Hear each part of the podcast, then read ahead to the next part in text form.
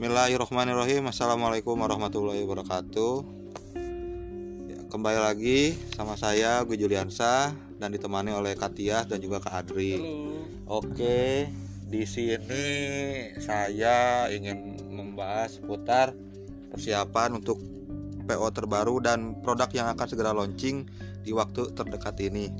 Oke, langsung aja. Tapi nanti mungkin untuk lanjut ke produk terbaru, mungkin kita bahas dulu ya, apa itu sih dropshipper dan reseller. Masih banyak yang bertanya, mungkin masih banyak yang bingung juga dari teman-teman. Oke, untuk dropshipper dan reseller silakan untuk Kak Tias bisa jawab langsung. Ya, terima kasih Kak Ogi.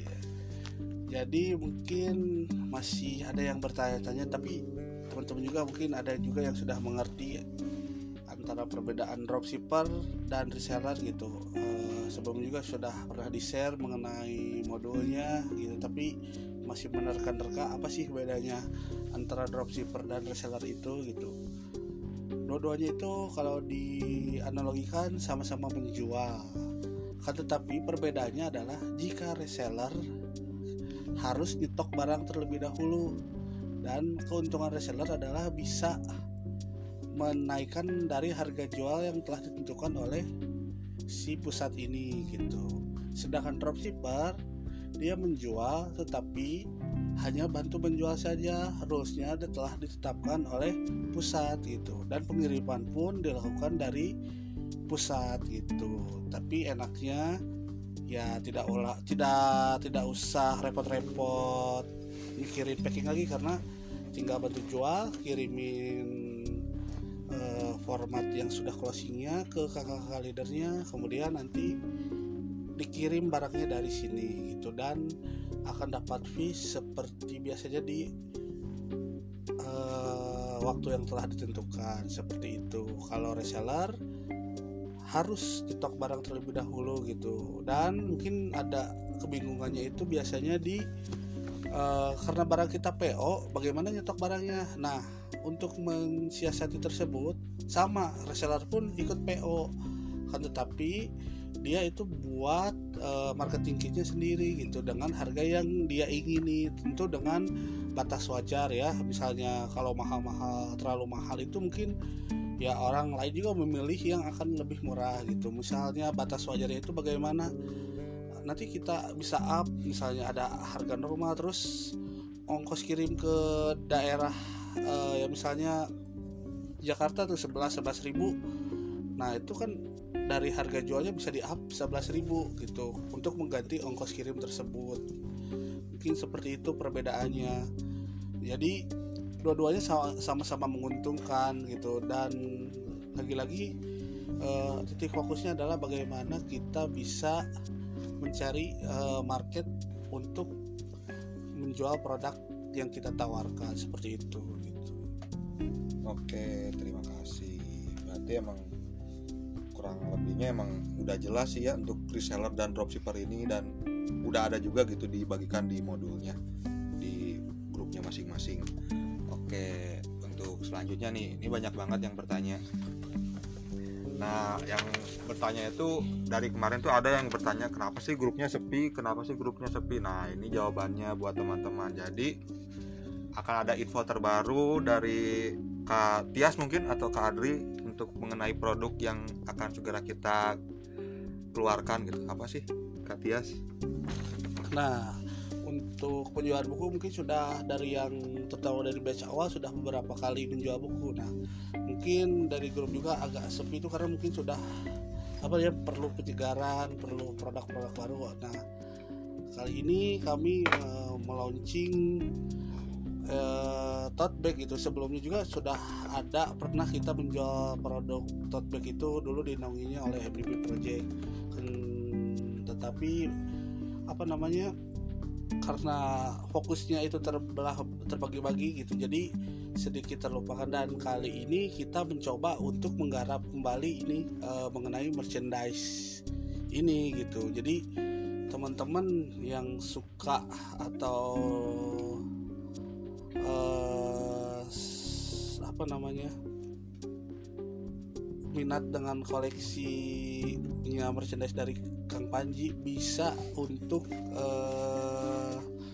memiliki tote bag spesial ini gitu. Jadi sekarang itu kita mau launching empat empat ya. Jadi empat empat edisi empat edisi tote bag. Edisi tote bag gitu. Ada buku yang terbaru edisi Ukim, terus ada buku Ahmi, ada buku B D P dan buku Yami gitu. Jadi tidak semua dijadikan uh, edisi spesial ini gitu. Jadi uh, teman-teman nanti pilih mau beli yang mana gitu.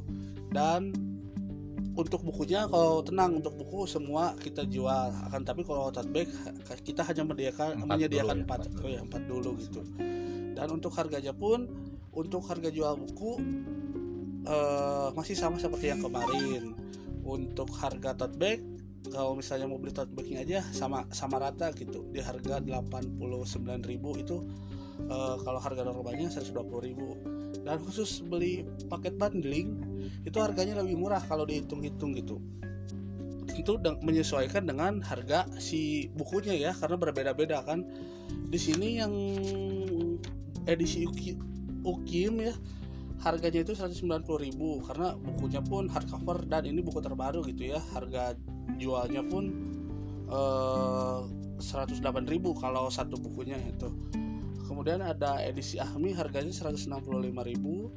Kemudian yang B D P harganya seratus lima puluh ribu dan yang Yami seratus dua puluh lima ribu. Kenapa Yami paling murah?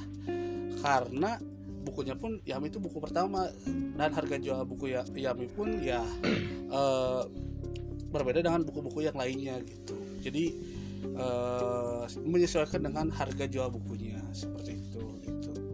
Untuk e, si tote bagnya tersendiri ini ukurannya sekitar empat puluh kali tiga puluh lima sentimeter dengan bahannya kanvas dan full printing. Jadi e, warnanya itu mencolok gitu, enggak satu warna. Kalau yang dulu kan uh, tulisan, dengan ya, tulisan.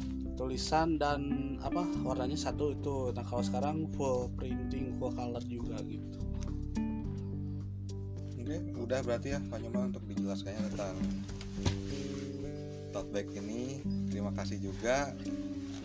Nah, untuk selanjutnya nih yang terakhir dari Kak Adri, tips dan triknya sih untuk menghadapi P O yang spesial tote bag ini, silahkan untuk Kak Adri. Oh ya, uh, mungkin tips dan triknya. Uh, nah untuk banyak sih yang bisa dilakuin sebenarnya. Cuma uh, yang pertama itu ya balik lagi kita harus fokus gitu kan. Misalnya uh, setiap ada P O itu fokus, uh, bukan berarti benar-benar meluangkan waktunya seratus persen di sini, enggak juga, karena kan ini kan ada yang dijadikan sampingan, ada yang di eh, ada yang kerja, ada yang isi waktu luang sambil jualan, dan ada memang mungkin yang pengen benar-benar eh, seratus persen jualan di sini jadikan pendapatan utama, bisa juga gitu. Yang penting pertama ya fokus gitu. Terus balik lagi semuanya itu enggak ada yang instan gitu. Uh, kita mau mau melakukan apapun itu nggak ada instan, ada ada prosesnya ya, sama dengan saat kita menggeluti bisnis online juga gitu, jualan online juga nggak ada yang instan, karena yang konvensional pun, yang buka-buka toko pun nggak instan gitu, semuanya butuh proses. Kita harus uh, narik dulu audiens, narik dulu calon-calon customer, bikin mereka melirik dulu gitu, melirik sebelum benar-benar nanti ngechat ya. Berarti ya uh, harus sering-sering posting lah gitu, jangan apa namanya jangan bosan buat posting. Jadi biar biar uh, mereka itu tahu kalau kita itu jualan gitu, tunjukin aja, jangan malu buat jualan ya. Terus ya harus tekun, serius ya. Yang penting itu jangan pantang menyerah gitu, jangan jangan putus asa. Kalau memang masih belum closing ya sabar aja, karena semua orang itu berbeda-beda gitu, nggak nggak semua orang itu prosesnya itu sama. Mungkin ada yang cepat, mungkin ada yang agak sedikit lama ya, karena kan circle kita berbeda-beda gitu ya. Kita berteman dengan siapa, yang satunya berteman dengan siapa, terus followersnya yang satunya berapa, yang satunya berapa, kan berbeda-beda gitu. Karena kan balik lagi untuk bisnis online ini bergantung dengan networking kita gitu, semakin besar jaringan kita, pasar kita, market kita, followers kita, teman WhatsApp kita, kontak WhatsApp kita, database kita lah, ya otomatis akan semakin banyak gitu. Makanya enaknya bisnis online itu kayak gitu, nggak seperti kita buka toko gitu. Kalau kita buka toko berarti e, calon pembelinya ya hanya orang-orang yang berada di sekitar toko kita atau orang-orang yang nggak sengaja lewat. lewat depan toko kita. Tapi kalau online ini sangat luas gitu. Kita bisa menjangkau, kita misalnya kita ada di Bandung, kita bisa menjangkau orang Aceh, bisa menjangkau orang Papua, orang Kalimantan. Ya balik lagi, gimana cara kita untuk e, mendatangkan calon-calon e, konsumen kita gitu. Nah terus ya itu, pantang menyerah buat bikin konten yang menarik gitu. Kita bisa bikin video, bisa bikin quotes, bisa storytelling, mungkin cerita di konten di Instagram, di WhatsApp. Kita membangun apa namanya? Membangun hmm, engagement, membangun komunikasi dengan orang. Kita bercerita, orang itu kan kalau uh, konten kita menarik, orang akan ngikutin gitu. Contohnya aja kita pasti ngikutin di sini, mungkin teman-teman juga ngikutin selebgram, ngikutin artis atau ngikutin orang tokoh karena kita e, melihat ada sesuatu yang menarik dari mereka gitu. Ada sesuatu yang ingin selalu kita lihat, ingin kita dengar kabarnya gitu dari mereka. Nah sama, kita juga harus membangun hal seperti itu gitu. Ya pokoknya harus kerja keras, sungguh-sungguh gitu. Terus gali ilmu, harus mau belajar ya saat jualan itu gitu. Terus ya kuncinya balik lagi harus praktek gitu. Jangan jangan cuma diam, jangan cuma misalnya menyerah udah posting, aduh belum ada yang ngechat nih, belum ada yang closing nih. Ya jangan nyerah, pokoknya praktek dulu aja ya biar kita tahu gitu kita kurangnya di mana. Ya pokoknya sering-sering bangun koneksi lah, banyak silaturahmi ke grup sana sini. Ya jadi kita bisa menawarkan uh, ke orang banyak gitu ya, kurang lebih dan triknya seperti itu ya. Karena apalagi ini nih yang udah uh, ikutan gabung sama partner hebat dari awal, mungkin yang udah closing, nah bisa dihubungin lagi tuh uh, customer-customernya, konsumen-konsumennya, database-databasenya diaktifin lagi, dicat lagi, tawarin barang-barang baru, tawarin kalau kita lagi ada produk baru nih, ada promo baru ya seperti itu. Ya, terus jangan merasa gimana ya, jangan merasa. Pokoknya santai aja di sini. Pokoknya santai, tenang. Kalau belum closing juga santai aja, masih ada waktu, kesempatan buat kita itu ada, selalu ada. Ya dan pasti seorang e, semua orang itu beda-beda. Ya, dan kita pun di sini e, tim juga ya masih selalu menyiapkan gitu untuk produk-produk selanjutnya untuk teman-teman semua ya. Jadi jangan khawatir, nanti mungkin yang merasa oh saya jualan buku susah, nanti ada produk lainnya mungkin bisa jualan produk itu ya.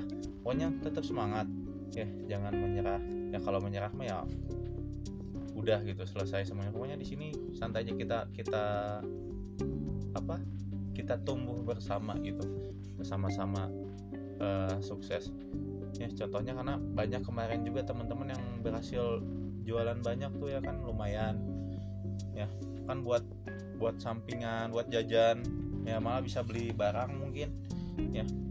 Ya udah banyak lah yang udah merasakan gitu enaknya. Nah kalau yang tem yang lain bisa ya, kita juga insyaallah bisa ya. Mungkin itu tips dan triknya. Terima kasih untuk Kak Adri, tips dan triknya. Semoga buat teman-teman juga bisa dipahami juga, dilakukan juga untuk tips dan triknya. Oke, untuk tiga pertanyaan ini semuanya sudah terjawab dan ditutup oleh saya. Akan saya kasih wejangan motivasi buat kakak-kakak, buat teman-teman. Jadi untuk motivasinya sendiri, jangan pernah lelah untuk berusaha, berjuang, karena di setiap usaha itu, di setiap kita e, menggali ilmu itu pasti ada sesuatu hasil yang akan kita dapatkan. Seperti kita menambang emas gitu ya. Kita pacul ke dalam, insya Allah ke, ke dalam, makin dalam akan mendapatkan emas tersebut itu. Jadi jangan pernah lelah untuk berusaha buat teman-teman ya. Jangan dan jangan pernah eh, ragu gitu, untuk sungkan untuk bertanya gitu, karena kita siap standby gitu untuk melayani kakak dua puluh empat jam ini gitu. Oke, untuk kakak-kakak semua terima kasih, saya ucapkan terima kasih banyak dan saya tutup dengan bacaan Assalamualaikum warahmatullahi wabarakatuh.